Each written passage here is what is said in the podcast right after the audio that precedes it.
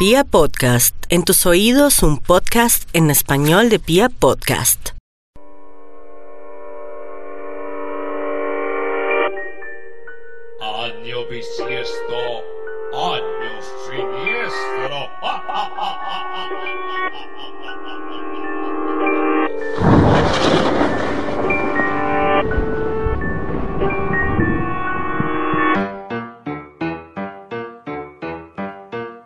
El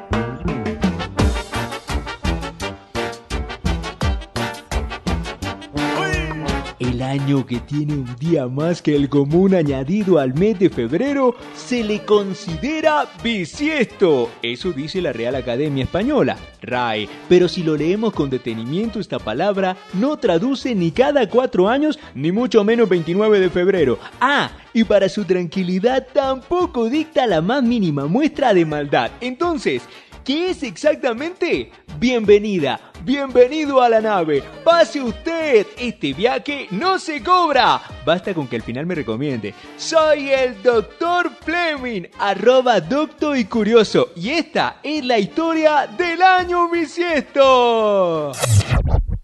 Todas las cosas tienen su historia. Para conocerla, bienvenidos a la nave del curioso Dr. Fleming. Estamos a 11.043 kilómetros y para ser exactos en el año 46 antes de Cristo. Hemos venido para escuchar esto. Mi nombre es Máximo Décimo Meridio, comandante de los ejércitos del norte, general de las legiones Félix, leal sirviente del único emperador Marco Aurelio. Padre de un hijo asesinado. Esposa de No, no, no, no, Pira, no, no, nos bajamos antes. E- Es más, esto no es Alejandría. Mira, es allá, son ellos, Julio César y el astrónomo griego Sosígenes. Guerra, estoy muy berraco con usted. La próxima vez que lo veo, Es un general. Lo normal es que esté de mal humor. Y aunque no me crean, ahí se levantó de buenas pulgas. Para Julio César era fundamental tener un acertado método de medición del tiempo, en especial un calendario que estuviese más alineado con el año solar. Y nadie mejor que el astrónomo griego Sosígenes para elaborarle.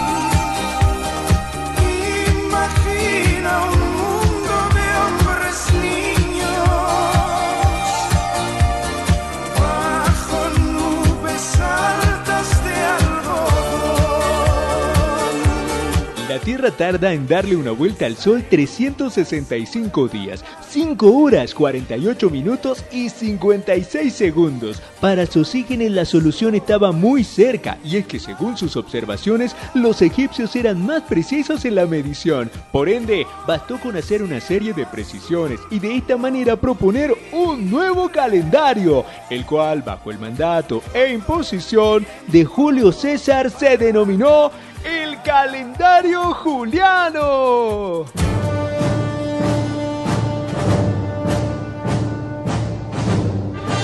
Para los romanos era necesario adicionar un día al calendario y esto lo hacían cada cuatro años, así compensar el desfase. El día elegido fue el 24 de febrero, el mes por ser el último de su calendario y el 24, bueno, como ves, no tiene nada que ver con el 29. Al 24 debemos la palabra bisiesto, término cuyo origen está en latín. Claro, eran romanos, no hablaban paisa, hablaban latín. Y el día adicional tenía el siguiente nombre. Ante diempis sextum calendas martias. Sexto día antes del primer día de marzo, en español. ¿Largo?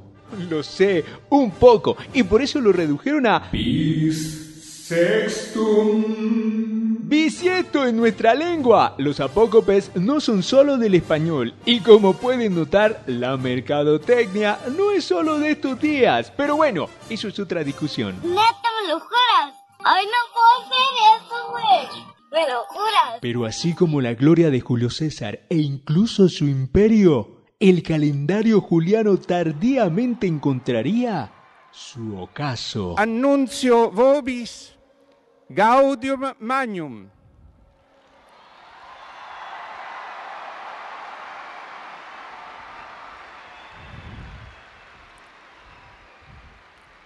Habemus Papam. El Papa Gregorio XIII decidió perfeccionar el calendario a través de una bula papal en 1582. Y es que en las cuentas de Sosígenes el año duraba 365.25 días, pero en realidad eran 365.2422, algo muy poco. Pero con el correr de los siglos esto significaría un desfase notable. Adiós a ti, mi amigo fiel. Conocimos desde la niñez. Juntos jugamos y era ayer. Aprendimos del amor y jugamos con el sol. Adiós a ti, porque morir.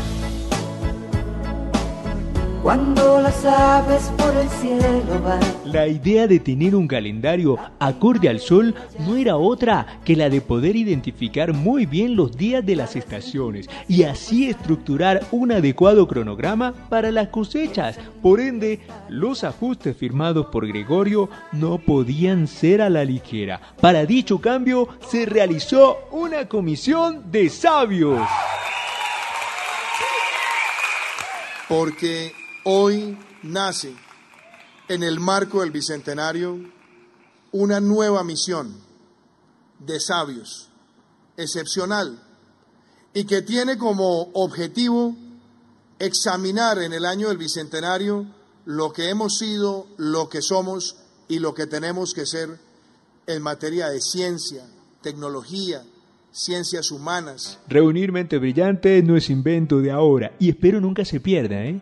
A la cabeza de aquella comisión, convocada por Gregorio XIII, estaba el astrónomo jesuita Christopher Clavius. El grupo de sabios determinó que no serían años bisiestos los que fueran múltiplos de 100, excepto si también lo eran de 400. Por esta razón, no fueron bisiestos el año 1800 ni 1900, pero sí lo fue el año 2000. Y por este mismo motivo, ni el año 2100 ni el año 2200 serán bisiestos. Ah, y también allí quedó previsto que el día adicional sería el 29 en lugar del 24, como hasta ese entonces.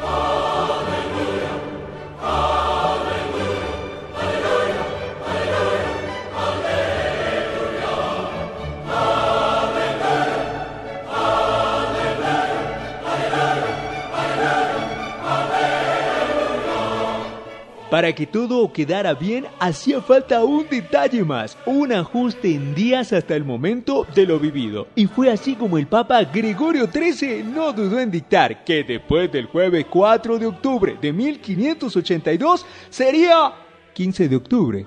Diez días pasarían a la historia, precisamente por no haber existido nunca. Y entonces se hacía oficial el paso del calendario juliano al gregoriano.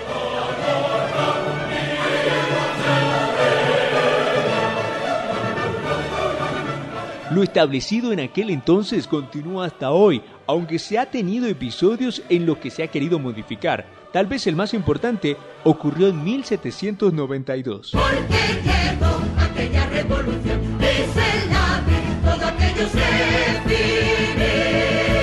Vinieron los ángulos y todo vale ser marqués ni ser todo un rey francés. Si eres noble, ten cuidado de no acabar guillotinado. Que en esta revolución el cadalso es diversión. Porque llegó aquella revolución. Cuando el matemático Gilbert Rumi diseñó un calendario republicano en el cual, por obvias razones, se abolían las referencias religiosas y se cambiaba el nombre de los meses por alusiones a los fenómenos naturales y la agricultura. De esta manera se modificó la duración de los mismos, pero todo marchó muy bien, hasta Waterloo.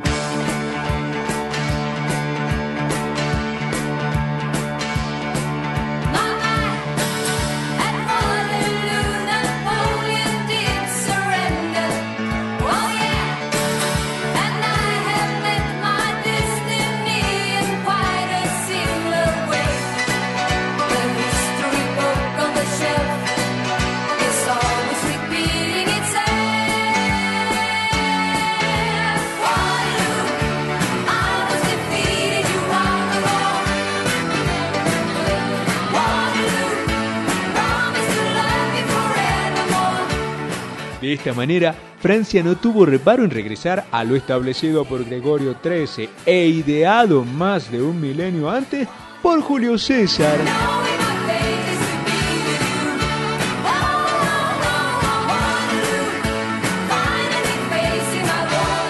Muchas cosas han sucedido en un 29 de febrero, lo que es apenas normal. ¿O usted ha visto lo sucedido a través de la historia en su fecha de cumpleaños? Créame, hay mucho material como para un podcast serio, digno de un podcaster serio. Saludos a Juan Felipe Uribe Farieta, arroba Felipe UF, a quien no le ha dado el tiempo y el entusiasmo para escribirlo. Eso sí, siempre ha sido su idea.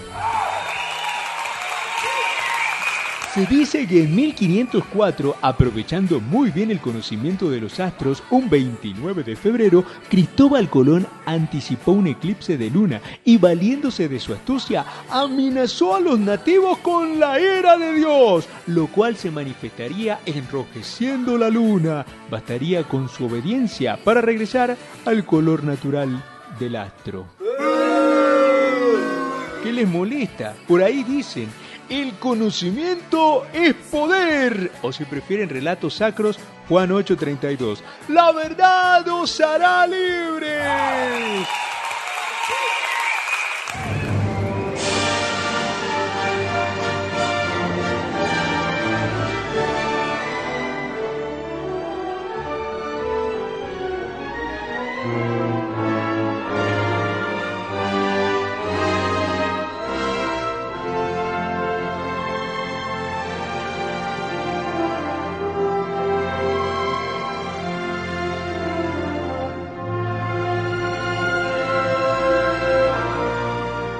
El 29 de febrero de 1940, como nunca se había hecho y creo que no se volvió a hacer, ese año se realizó una gala de los premios Oscar de la Academia, misma en la que la película Lo que el viento se llevó, tremendo chubasco, arrasó con ocho estatuillas.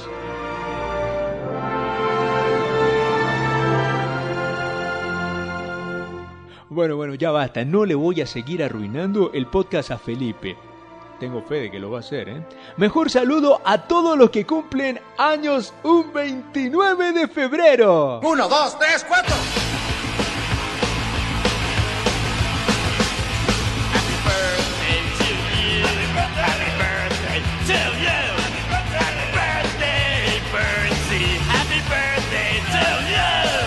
¿Nació usted un 29 de febrero? ¿Conoce a quién sí? Son bastante extrañas las personas de dicha fecha, pero se estima que hay más de 5 millones en el mundo. Yo solo conozco a uno, o bueno, me contaron, porque nunca lo he visto. Me dicen que siempre me oye, lo confirmaré. Un abrazo, Harley, o bueno, como le dicen sus amigos, Arley. No creo que muchos con ese nombre y nacidos el 29 de febrero me oigan. Así que este podcast es para usted, papá.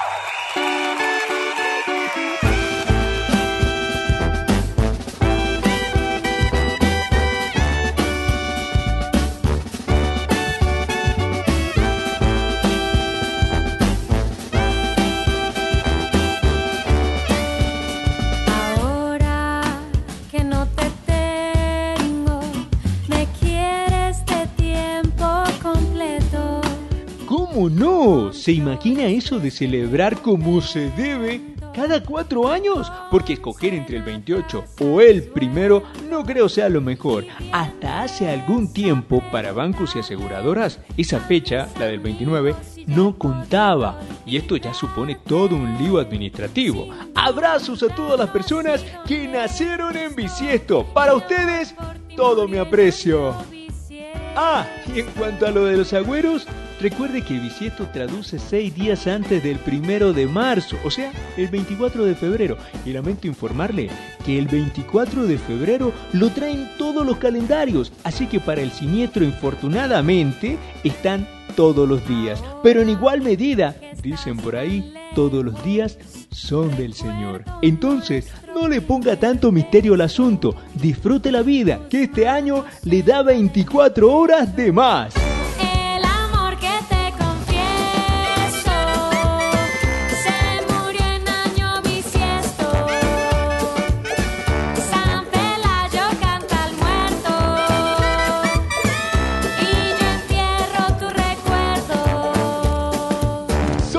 Dr. Fleming, arroba docto y curioso en Twitter y Facebook. Ah, para mí una cosa puede ser cualquier vaina, pero su historia nunca puede ser cualquier cosa.